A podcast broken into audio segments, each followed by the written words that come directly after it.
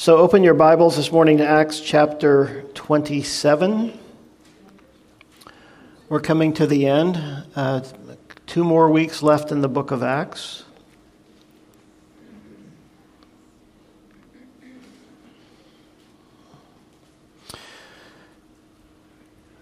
So let's uh, let's read together. Uh, we'll have that up on the screen. Uh, we're going to read down to verse 26 together this morning just to get a context for where we are and for what the Lord is saying.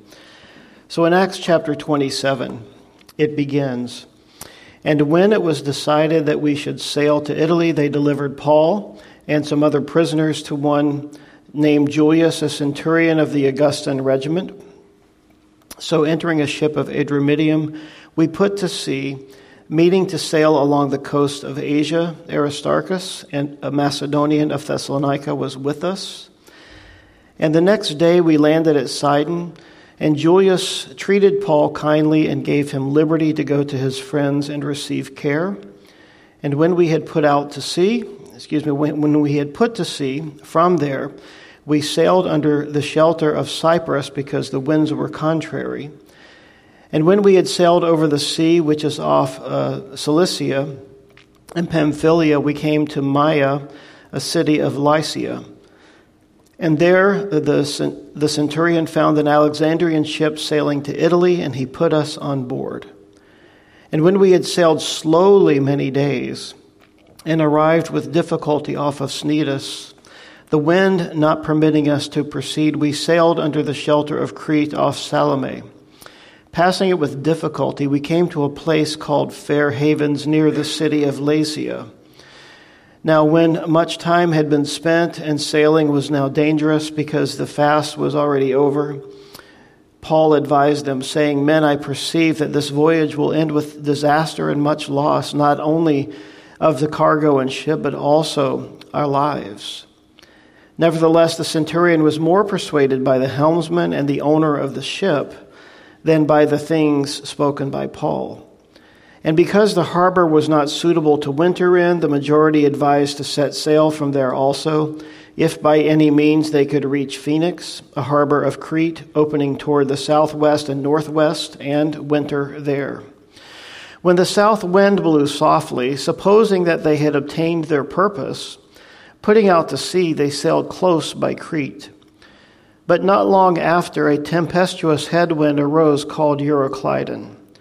So when the ship was caught and could not uh, head into the wind, we let her drive. And running under the shelter of an island called Clauda, we secured the skiff with difficulty. And when they had taken it on board, they used cables to undergird the ship. And fearing lest they should run aground on Syrtis, on the Syrtis sands, they struck sail and so were driven. And because we were exceedingly tempest tossed, the next day they lightened the ship. On the third day, we threw the ship's tackle overboard with our own hands. Now, when neither sun nor stars appeared for many days, and no small tempest beat on us, all hope that we would be saved was finally given up. But after long abstinence from food, then Paul stood in the midst of them and said, Men, you should have listened to me and not have sailed from Crete and incurred this disaster and loss. And now I urge you to take heart, for there will be no loss of life among you, but only of the ship. For there stood by me this night an angel of the God to whom I belong and whom I serve, saying, Do not be afraid, Paul. You must be brought before Caesar. And indeed, God has granted you all those who sail with you. Therefore, take heart, men, for I believe God that it will be just as it was told me. However, we must run aground on a certain island.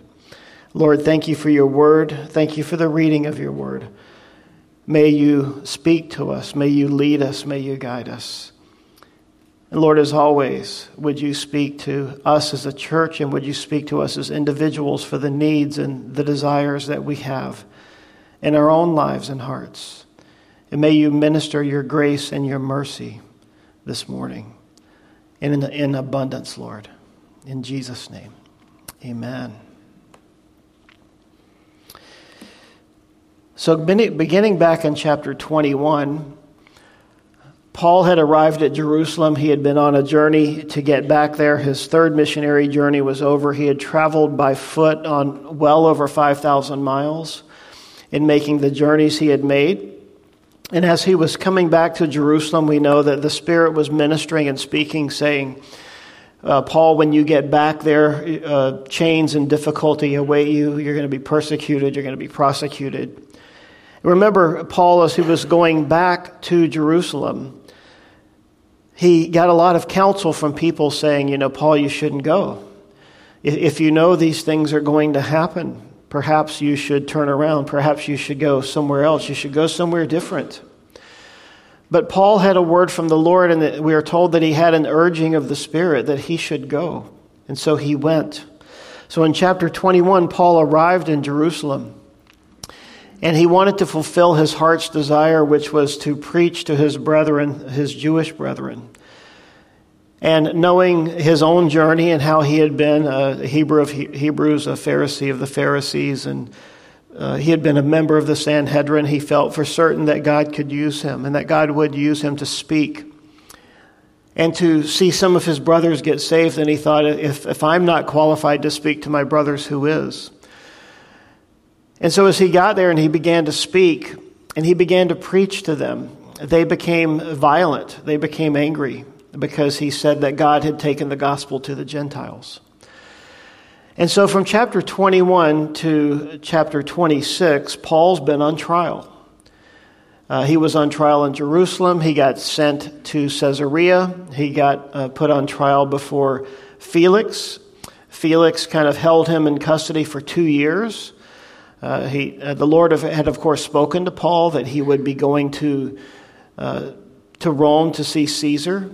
And so he had been waiting for two years for something to happen, and the changing of the guard happened. Uh, Felix left. Festus came in. Festus looked at it and said, uh, Apparently, Felix left some unfinished business for me to deal with. What do I do? There's no charges against this man. He began to speak with Paul and allow Paul to speak to him. And Paul did what he always does, which was share his testimony and preach the gospel. Those were his answers to people, uh, giving his testimony and preaching the gospel.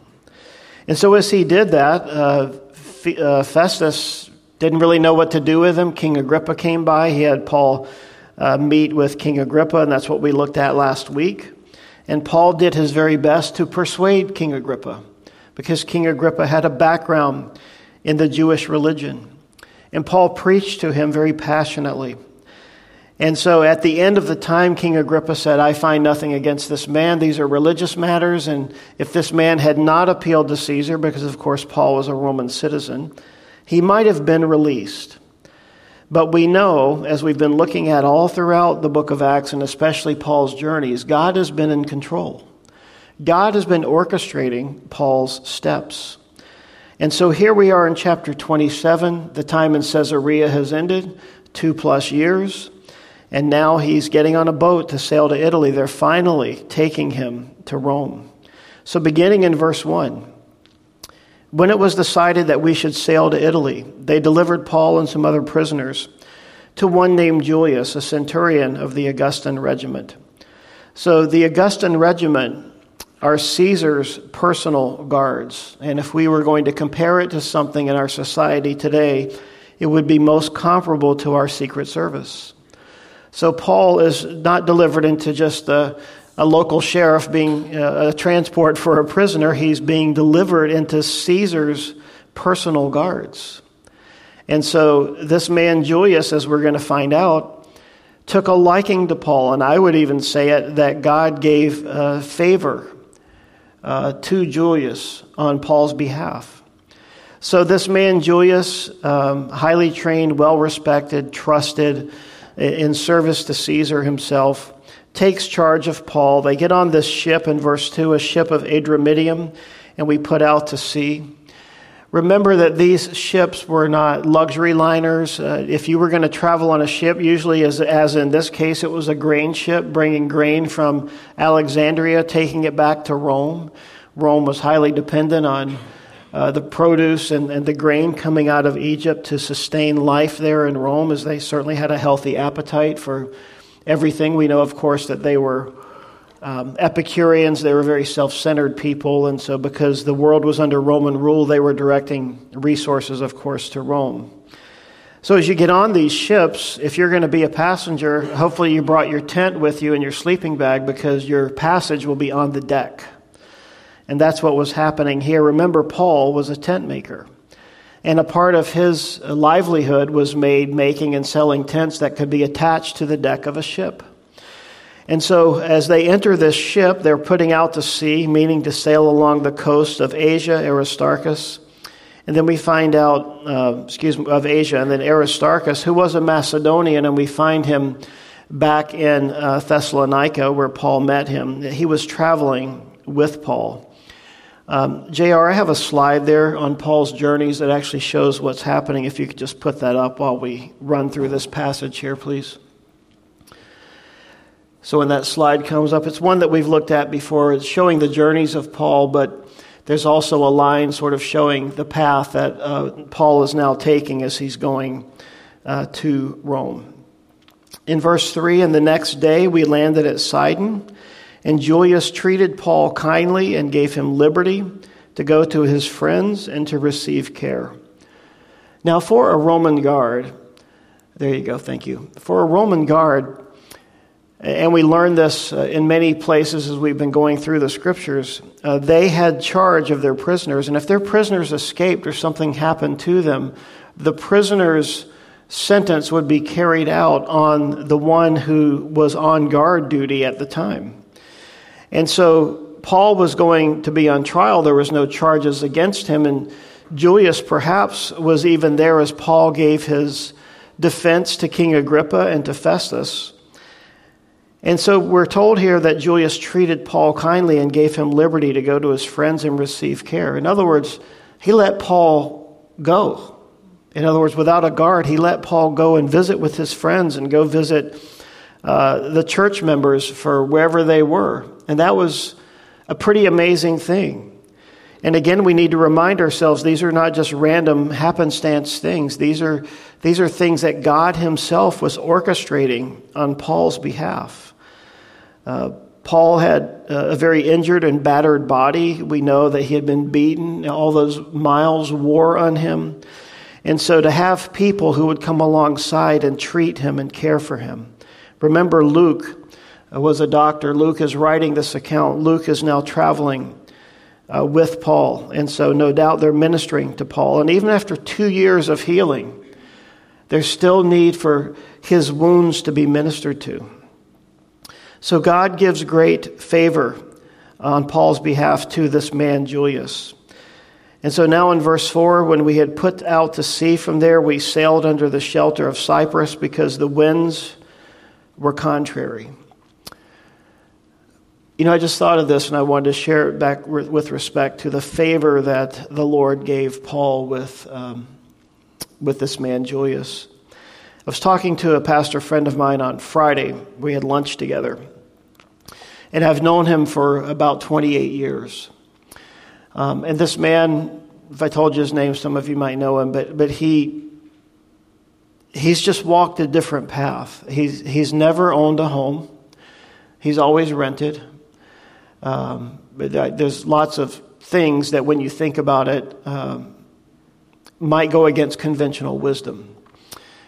But a couple of years ago, they, the place that they were living in uh, the owner decided he wanted to move into the place where they were living, so he basically kicked them out with less than eight weeks' notice. And it was actually like in November around this time of the year, so you start thinking about, I have to find a place, right? So as he was telling me this story, and I didn't know it, I, I know this man very well, but I didn't know this thing had happened in his life. And so uh, he was he said at that point in time in ministry there was so much going on in the church we, we just didn't have time to look. And we just began to pray and said god if you want to move us you've got to provide something. And so he was talking to a man in their church who was sort of a casual attender not, not really a committed member so to speak but he was talking with him and he just happened to be mentioning that uh, he has to move, you know, and he's like, uh, I'm not sure what we're going to do. The, the, you know, the Lord's moving us, and uh, you know, we're moving from here to there, and and he said the guy just his eyes lit up, and he said, "Oh, I have a place you can move into. And he said, Really? He says, Yeah, actually, you can move in right now. It's available. And so when he moved in, not only did this man give him a, a, a place to live, but he didn't charge him market value rent. He said, We're paying maybe half of market value. And that's just what this guy wanted to do for us. God put it on, our heart, on his heart. And I share that because I, you know, I don't think we hear those kinds of stories enough. Because what we do, I'll speak for myself here. Maybe you guys are nothing like me you know, I'm like, we got to get a plan together. We, you know, we got to start calling. We got to, you know, dial for dollars here. We got to call a hundred places. You know, we just got to get on it. We got to hit it. We got, we, we got to make something happen.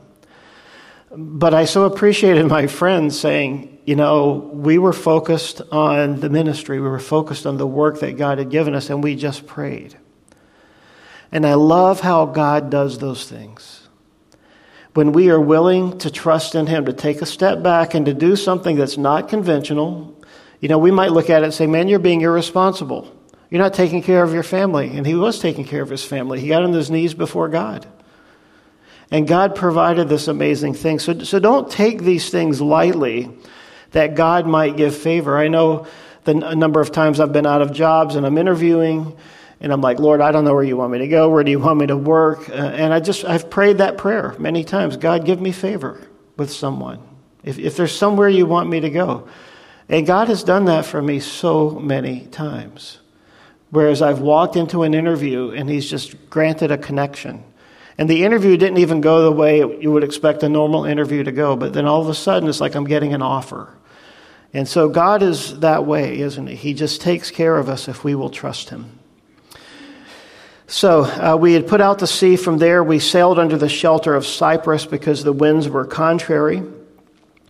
And when we had sailed over the sea, which is off Cilicia and Pamphylia, we came to Myra, a city of Lycia. So I'm going to stop here and point to the map for a moment.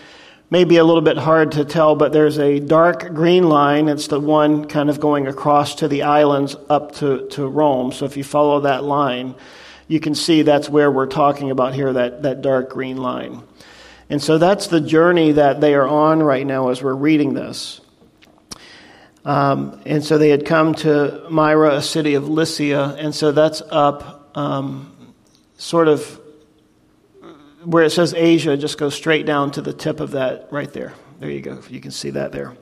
So that's where they are as we're reading through the journey here. Uh, there, the centurion found an Alexandrian ship sailing to Italy, and he put us on board. And when we had sailed slowly many days and arrived with difficulty off of Cnidus, the wind not permitting us to proceed, we sailed under the shelter of Crete off Salmone.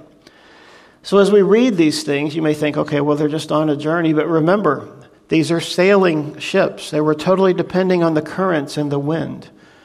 And remember, Paul had, uh, the Lord had spoken to Paul and said, You're going to Rome. And I think sometimes we might have a bit of a misguided view, thinking that if God speaks in such a way as he did here to Paul, and he said, I'm going to get you to Rome, in our minds, we kind of tend to think, well, that just means like I'm going to get on the road, there's going to be no traffic, there's going to be no stoplights, and we're just going to go. But that's never the way it is, is there? There's always something. There's a flat tire, there's a detour, there's a storm, there's something. And so, because these things happen, doesn't mean that God's not in it. It doesn't mean that it's not God's will. And what I've found in my life, because I'm at the point where I can see back further than I can see ahead, I've learned that it's not just the destination, it's the journey. Because God has something for us in the journey. God has something He wants to teach us, something that He wants us to learn. Maybe it's patience. Maybe it's that we need to learn to wait on the Lord and not go until He say, says go. Maybe He wants to put us in a difficult or an impossible situation so that we have to trust Him. So that there, our resources are gone. Our, the limits of our resources have been expended, they're being tested. And like my friend that I just mentioned, you, you have to just cry out to God. And so, uh, passing it with difficulty, that is Salmone, uh, we came to a place called Fair Havens. You can see that up there, kind of in the middle, right above the word Mediterranean. Uh, we came to a place called Fair Havens near the city of Lasea. Now, when much time had been spent and sailing was now dangerous because the fast was already over, Paul advised them, saying, Men, I perceive that this voyage will end with disaster and much loss, not only of the cargo and the ship, but also of our lives. So, the time of the year that they are sailing is actually about this time of the year, and it was understood as you go through these seasons that the winds and the currents became unfavorable for sailing. So, beginning around the beginning of September, leading up to about, and believe it or not, this is a specific date, November 11th in the Mediterranean. You were traveling at great risk during that time, but after November 11th, they forbade travel. They said you would have to, to winter. And so, wherever you landed on your journey, on or about that date, that's where you were going to be wintering for about three or four months until the spring came, until everything turned to a more favorable uh, current and wind for traveling. So, as they had come to this particular port, uh, they had decided that they were going to go forward. And Paul said, Men, I perceive that this voyage will end with disaster and much loss, not only of the cargo and the ship, but also of our lives.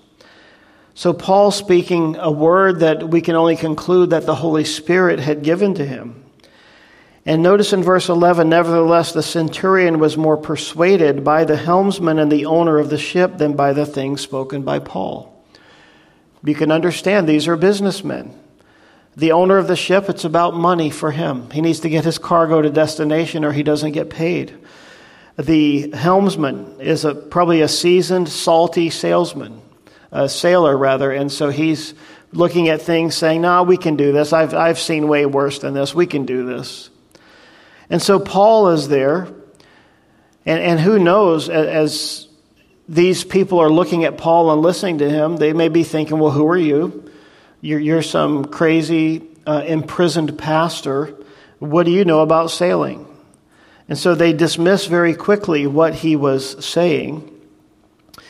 And so, because the harbor, verse 12, was not suitable to winter in, the majority advised to set sail from there also, if by any means they could reach Phoenix, a harbor of Crete, opening toward the southwest and the northwest, and winter there. So, again, you can see where they had sort of wanted to go. And it's interesting that the, the harbor of Crete, um, as it mentions there, that was opening toward the southwest and the northwest, as you entered it, perhaps you've seen harbors like this. There's actually a fairly large island in that harbor. So it actually shelters the harbor from the storm, so it's a perfect place to winter. So, verse 13 when the south wind blew softly, supposing that they had obtained their desire, putting out to sea, they sailed close by Crete. So, because a, a, wind, a favorable wind began to blow, they determined, okay, well, things are looking good, so we'll just make our decision and go. So, as they began the journey, and it looked like at the beginning of the journey things were going to go well, verse 14, but not long after, a tempestuous headwind arose called Euroclydon. And if you have notes in your Bible, you might see there that it says something akin to a nor'easter. So that's something we understand very well in this part of the country. We know what nor'easter storms can be like. And, you know, that, that movie that was made about the Andrea Gail and how it was lost in a terrible uh, nor'easter storm, uh, you know, that, that, I watched that movie. I don't know if any of you watched. I can't, what was the name of it? Well, the Perfect Storm, right? That was the name of the movie. Um, man, it just makes me not never want to get on a ship again after watching a movie like that, right? But these guys were caught in a storm. They were sailing essentially in a hurricane. Verse 15 So when the ship was caught and could not head into the wind, we let her drive. You know, in other words, they couldn't sail and steer the ship the way they wanted. The storm was just ravaging, it was out of control. And so they basically just let go and said, Hey, man, whatever happens at this point, we're at the mercy of the storm. And running under the shelter of an island called Clauda, we secured the skiff with great with difficulty. The skiff, of course, was the the boat by which they could escape if, you know, there was their emergency boat.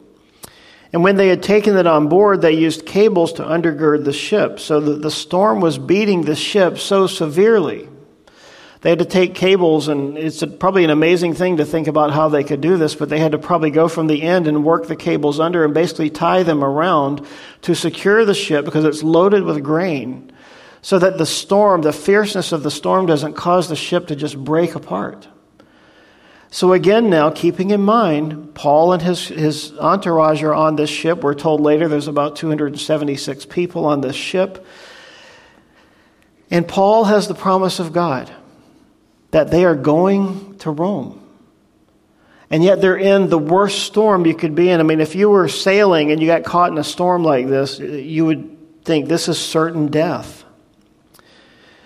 So uh, when they had taken it on board, they used cables to undergird the ship, and fearing lest we should run aground on the Syrtis sands, they struck sail and so were driven. And because we were exceedingly tempest tossed, the next day they lightened the ship. So they began throwing cargo and, and tackle and everything overboard just to lighten the ship so that the weight of the ship wouldn't be driven so deep when they would come off of those highways and fall into the, the trough of the waves. And on the third day, we threw the ship's tackle overboard with our own hands. Now, when neither sun nor stars appeared for many days, and no small tempest beat upon us, all hope that we would be saved was finally given up. We're told that this was two weeks.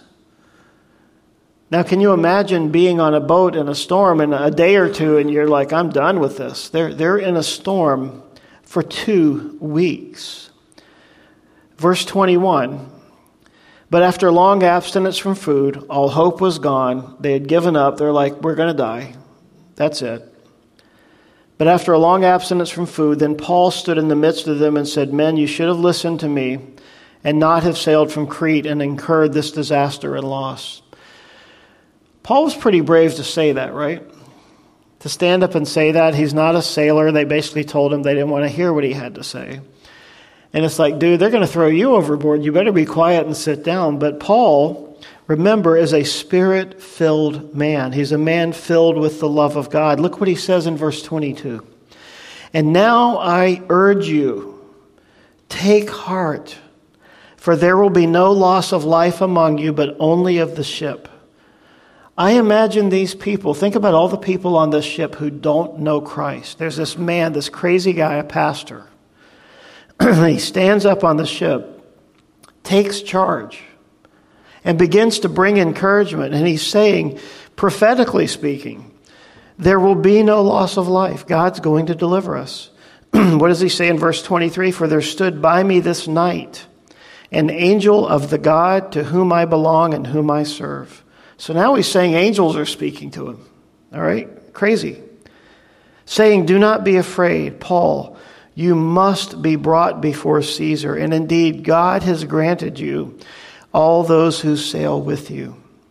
Therefore, take heart, men, for I believe God, that it will be just as it was told me. However, we must run aground on a certain island. So, Paul now gathering these people together, they're in an incredible storm. I imagine it's so hard for his voice to even be heard above the storm, above the, above the wind and the waves. And yet he's there doing his best to encourage them, to bring hope, to restore hope, to bring life. And he's saying that God sent an angel to me to minister to me so that I could minister to you. Now, let me pause here for a moment. Most of us probably haven't had an angel come and meet with us in this way. But remember, Paul's had a history of the Lord coming and speaking to him and encouraging him and meeting with him. And so, as Paul stands up to encourage these people, Paul is just simply sharing with them what God has done for him. He's sharing with them what God has spoken to his heart. And you see, today, if you're a believer in Jesus Christ, and you've been walking with Him for any length of time, if you've read this book, the Bible, then God has deposited in your heart and in your life the words of life, the words of hope. And just as Paul's doing in this scenario, so you and I can do in the same manner for other people. Again, back to my, uh, my lunch meeting on Friday with my friend, as we were sitting there, you know, we hadn't sat down together for a year or so. So we were just catching up, talking, and there's this waitress serving us. Her name is uh, was Sam.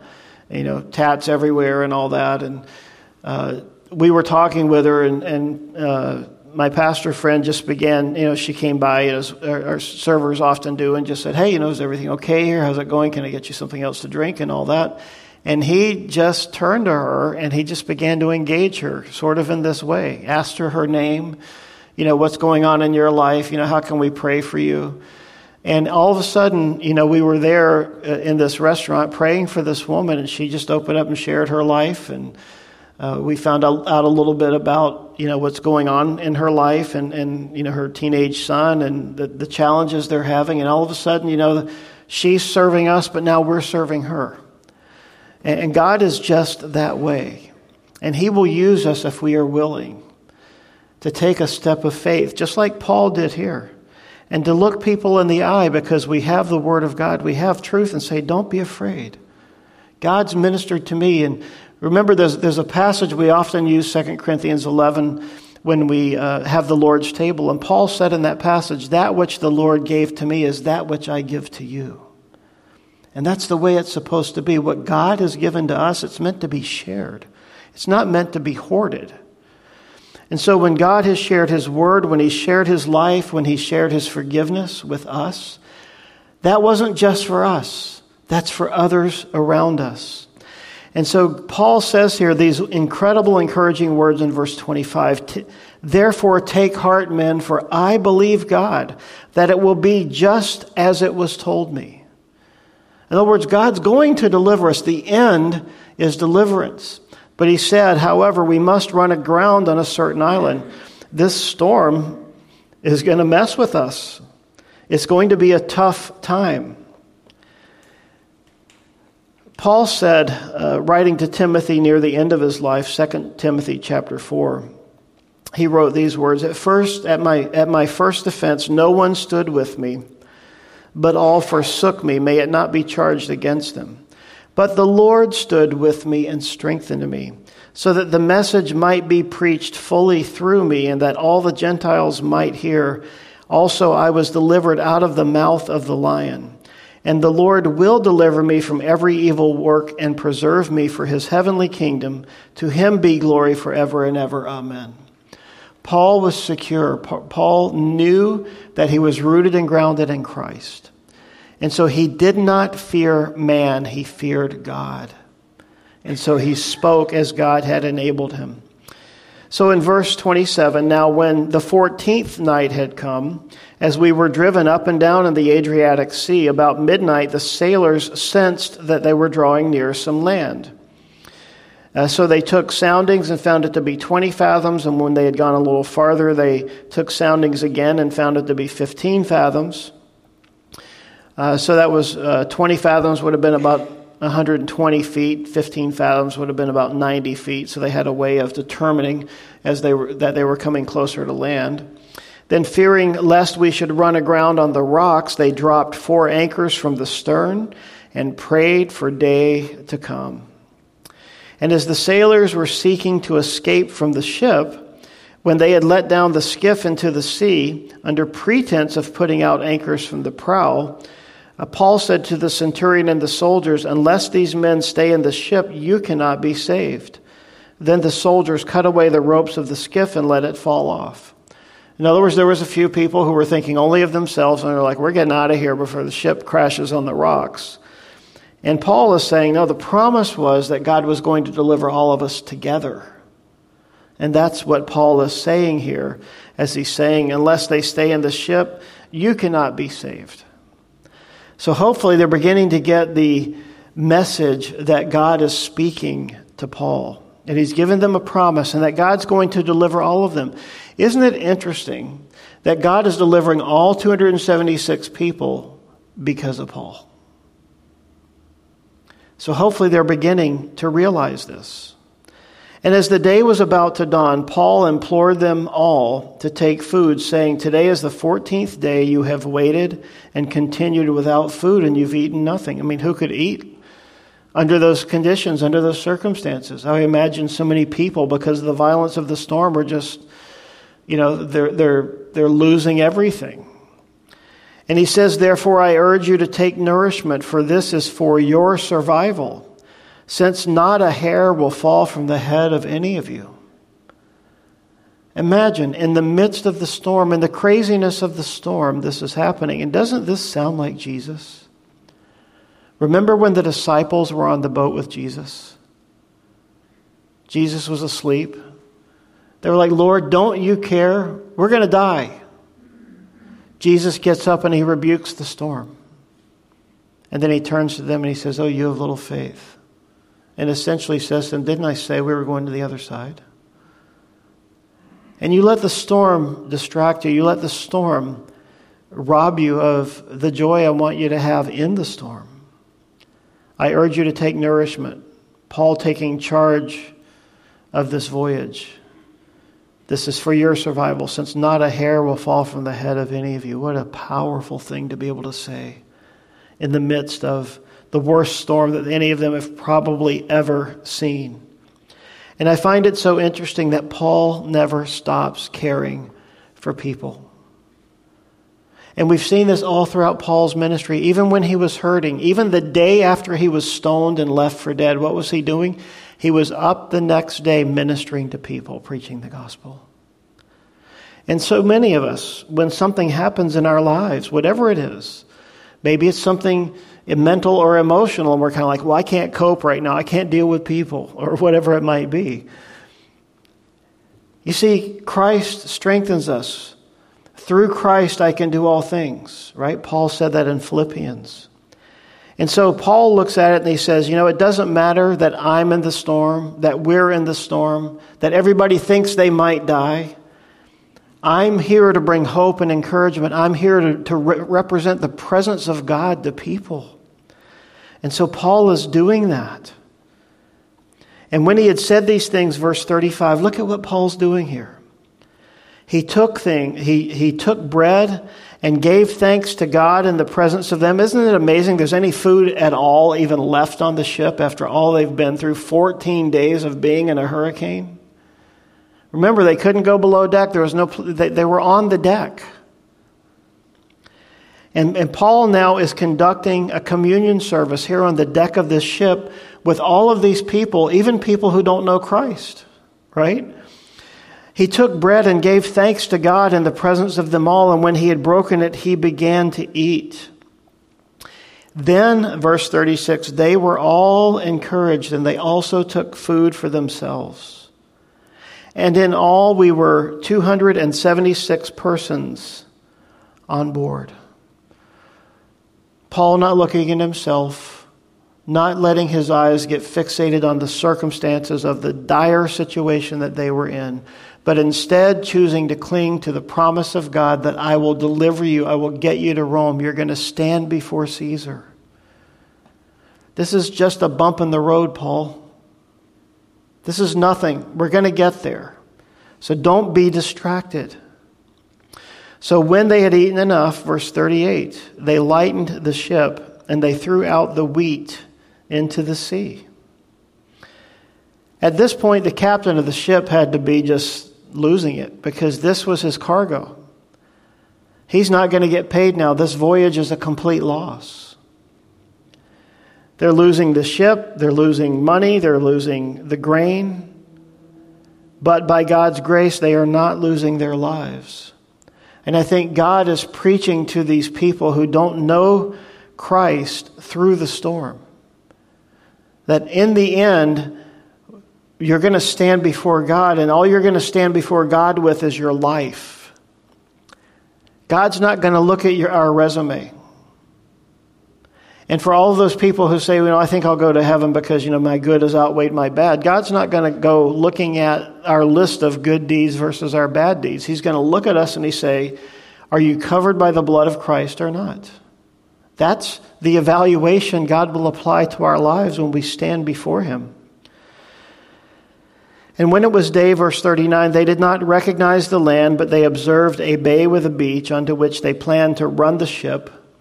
So at this point, they're just like, we hope we can just kind of crash into the beach and get off before we die.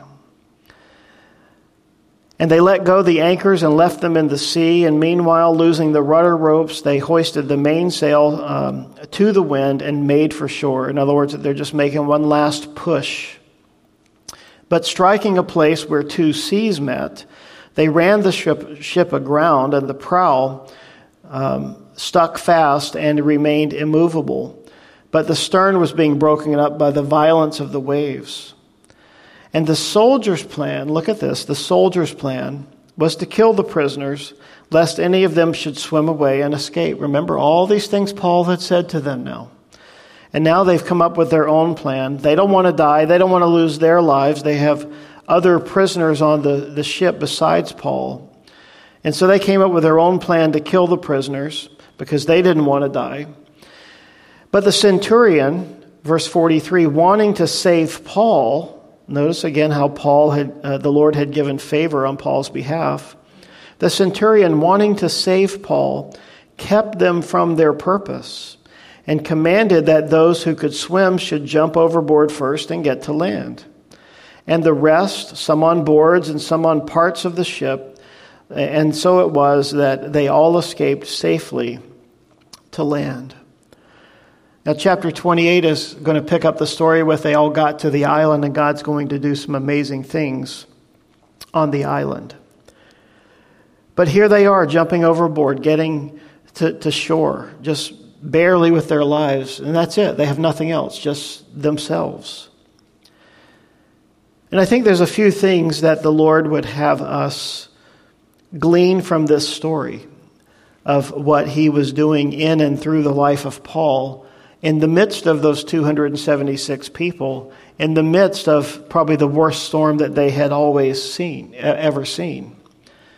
And here's one of the things that I think he wants us to walk away with it's a simple reminder that God is always with us in the storm, and he will never leave us or forsake us. So this morning, maybe you need to be reminded of that. But here's another thing that we've learned from this story we can hear the voice of the Lord in the storm if we're listening. Paul was listening. An angel appeared to him and spoke to him. And no doubt in, in, the things that Paul spoke to these people while he was on the ship, some of what he spoke to them were things that God had, had spoken to his own life. It was in the reservoir of his soul. And so he began to speak as the Lord had spoken to him in other times. He spoke what the Lord spoke to him in that storm, but he also pulled upon the reserve of things that God had spoken and ministered to his life from the past. So God's always with us in the storm. We can hear the voice of the Lord in the storm. Absolutely. And God wants us to hear his voice in the storm. But another thing we can learn is what a difference one man's faith can make in the lives of other people around him or her. See, so often we look at situations and we think, well, what can I do? I'm just one person. We have this view of ourselves, and we're like, you know, I'm not going to change. What, what, can I do for the city of Manchester? How, how could God use me? But He can. And he wants to, and he will. And God used this man. Remember last week we were looking at the trial as Paul was there before King Agrippa and before King Festus. Remember, they had put him on trial. But as we went through that, remember by the time we got to the end, what was happening? They were on trial. Paul was calling them out. He was, he was applying God's word to them and he said, Do you believe, King Agrippa? I know that you believe. I know that you believe these things. And he was calling him to the finish line, but remember, Agrippa wouldn't come across that line. He feared man too much. But God was using Paul there, he was using Paul here. And God wants to use anyone whose life is willing to be available to him. Here's another thing we learn from this story a man or a woman of God is the one whose faith in God stands when terror invades the heart of others. A man or woman of God is the one whose faith in God stands when terror invades the hearts of others. That's what happened here in this story, right? They all thought they were going to die, but Paul stood and he said, God has spoken to me. God has given me strength, and I'm giving it to you. Another thing we learned from this story is that a crisis or a storm does not make a person, it doesn't define our lives. But one thing a crisis or a storm does is that it shows what we're made of. It shows our character, it reveals who we really are. By how we storm, by, by how we respond to the storm, by how, how we respond to trials and difficulties. And I don't know about you, but so often I've seen this in myself on the other side of something that was a trial or that was a storm, and looking back and saying, you know, man, I could have done that differently. I could have responded better. I could have trusted the Lord more. I could have been a greater encourager to those who were in a storm that I, I, I was there as a minister, but I didn't minister the way God wanted me to. And so we don't want to let, let the storms define us, but we do want to learn from the storms about ourselves, about our character, about what sort of person we truly are. Another thing we learn from this story is that we are often objective oriented, but we understand that God is process oriented. What does that mean? Oh, I just want to get to Rome. But you see, God's not just interested in getting to Rome, He's interested in how we get to Rome. He's interested in how we live and respond on the journey to Rome. And so it's, it's not just about the objective, it's not just getting to the end goal, it's, it's who we are and how we live, and it's living out the life of faith before God and before others. Something Pastor Mitch and I have sat and talked about many times is that when we go through difficulties as servants, others are watching. And so, how we handle those difficulties, our responses to the difficulties and the challenges of life, is important because others are watching. And it's not just true for pastors or ministers, it's true for all of us. Our co workers, people who know we're believers, but they aren't. They're just looking for a reason to mock God, aren't they? Oh, there's another hypocrite. There's someone else who doesn't practice what they preach.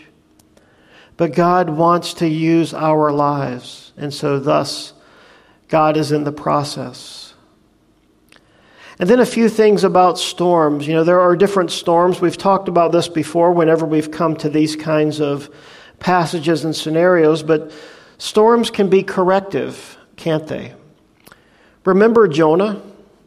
The prophet Jonah, he was God was speaking to him, Jonah, I want you to go to Nineveh and speak on my behalf. And Jonah was like, Yeah, no, I'm, thinking no, Lord. I'm going to say no to that one.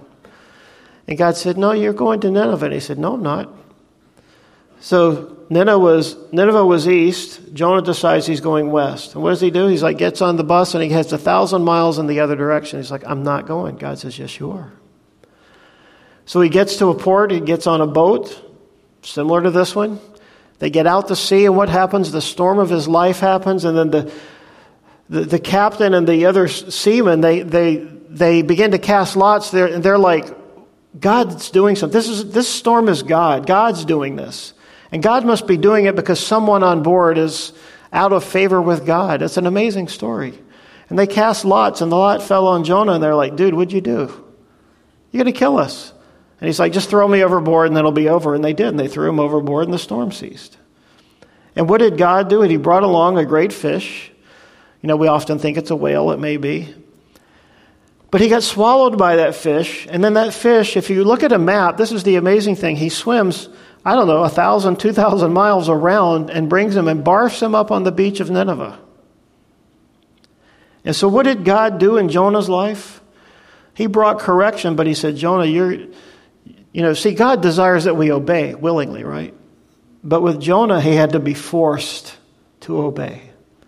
So sometimes storms can be corrective. Jonah was headed in the wrong direction, and God put him back on course. God put him in the right direction.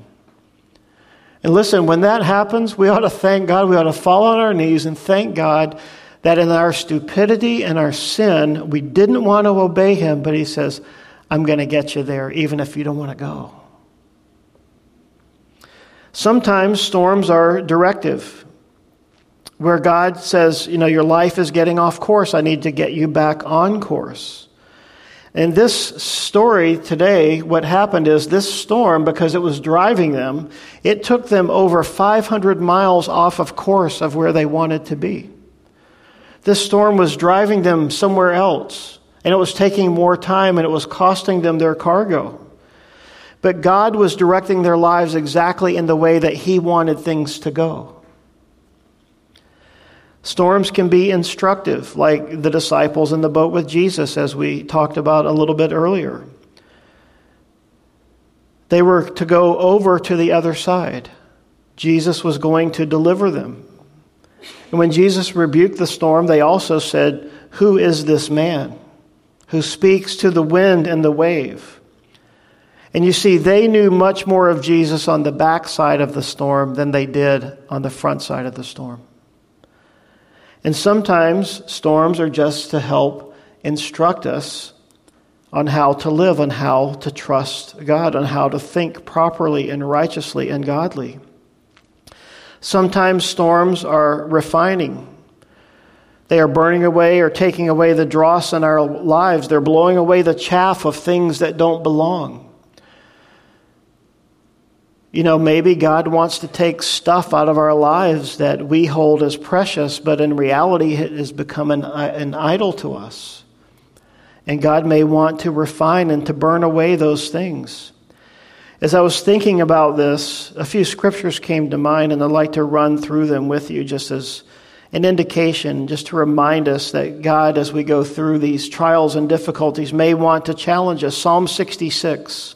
Verse 10 For you, O God, have tested us. You have refined us as silver is refined. You see, God does that.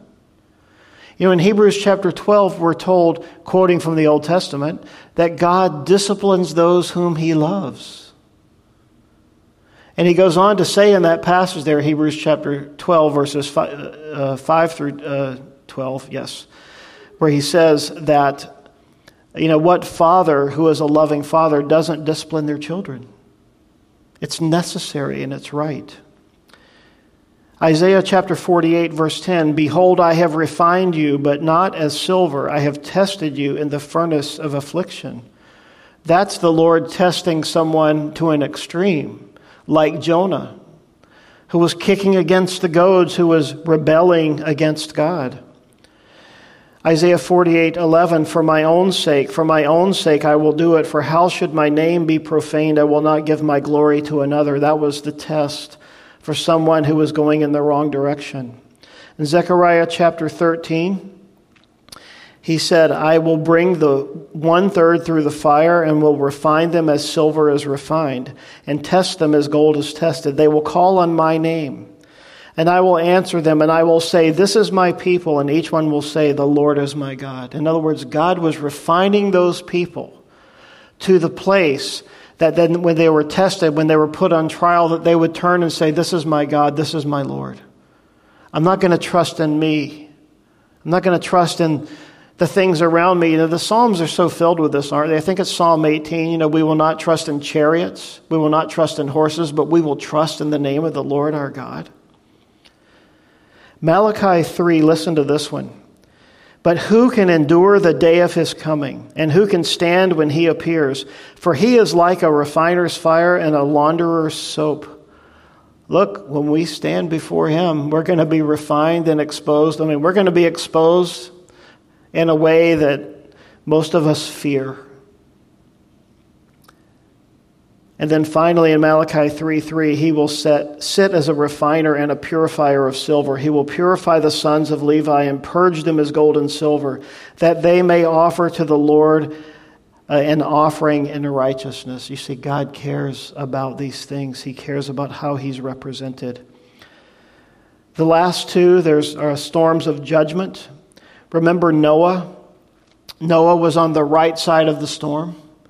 God obeyed, uh, Noah obeyed God. He built the ark as God had directed him. Remember, it was a process of a hundred years that Noah built that ark while people came by and mocked him. And then when the rain began and when the storm came, Noah was on the right side of that storm because he trusted in God. And as we mentioned with Jonah, he was on the wrong side of the storm. Then there's those general storms of life, finally. We don't know what they are or what they're about but they're there. And some of it's just normal life. But believe me, in every storm, as we've been going through the potential kinds of storms that we can go through, God has something for us, doesn't He? Something He wants to teach us, something He wants to learn. A pastor many years ago who was very instructive in my life said this about going through trials and storms. He says, God's trials are always meant to be passed. It's not pass fail. But sometimes we get in a cycle where we get to keep undergoing the trial or going through the storm until we pass. It's always a pass pass with God, not a pass fail. And so when we go through these things, as Paul went through these things, we look to God. We remember what he said. We remember that, that God has different purposes in the storm, but remember, God is always with us. God is always speaking. And He wants us to hear His voice. He wants us to understand that we can make a difference if we will make our lives available to Him. He wants us to understand that our faith in God can make a difference in the lives of other people. Paul said to these people, Take heart, for I believe God. Today, I want to encourage you take heart because Paul believes in God, because I believe in God, and I know many, if not all of you, believe in God. Take heart and allow God to use you to bring encouragement to the lives of others who are also in the storm. Lord, we love you. We bless you this morning. You're so good to us. You're so faithful, Lord. And Lord, we needed this. We needed to hear this because sometimes life just gets so crazy. Things happen that we don't understand. Things that we thought were going to go one way go a different way. They, they completely turn upside down. And, and Lord, we, we just we get our eyes on ourselves and we get upset and we get angry because of the inconvenience and all of that. And yet, in all of this, you're trying to get our attention and you want us to incline our ear and listen to you. So if we walk away with nothing else this morning, I pray it would be that we would look to you and listen in the storm. Saying, God, I'm here, your servant's listening. You've got my attention. Speak. Lord, use us. We love you. We know that you love us. It's so obvious that you love us, but we tend to forget sometimes. So remind us this morning that you are always with us. You will never leave us. You will never forsake us. That we are your sons and your daughters. That our names are written in the book of life from before the foundation of the earth. And we are going to make it to heaven, just as Paul made it to Rome. And Lord, help us to find joy in the journey. And this morning, if you don't know Jesus, if you've never met him or you've never trusted in him, maybe you've been resisting him, I pray that you would turn right now in your heart to him and say, Lord Jesus, please come into my life and save me, a sinner. Bring your love and your grace and your mercy in, Lord, and change me. I'm tired of struggling, I'm tired of the strife. And I pray that you would do that this morning. And if you have done that, I pray you'd talk to us afterwards that we can give you a Bible and just share the love of Christ with you. Lord, thank you. We bless your holy name in Jesus' name. Amen.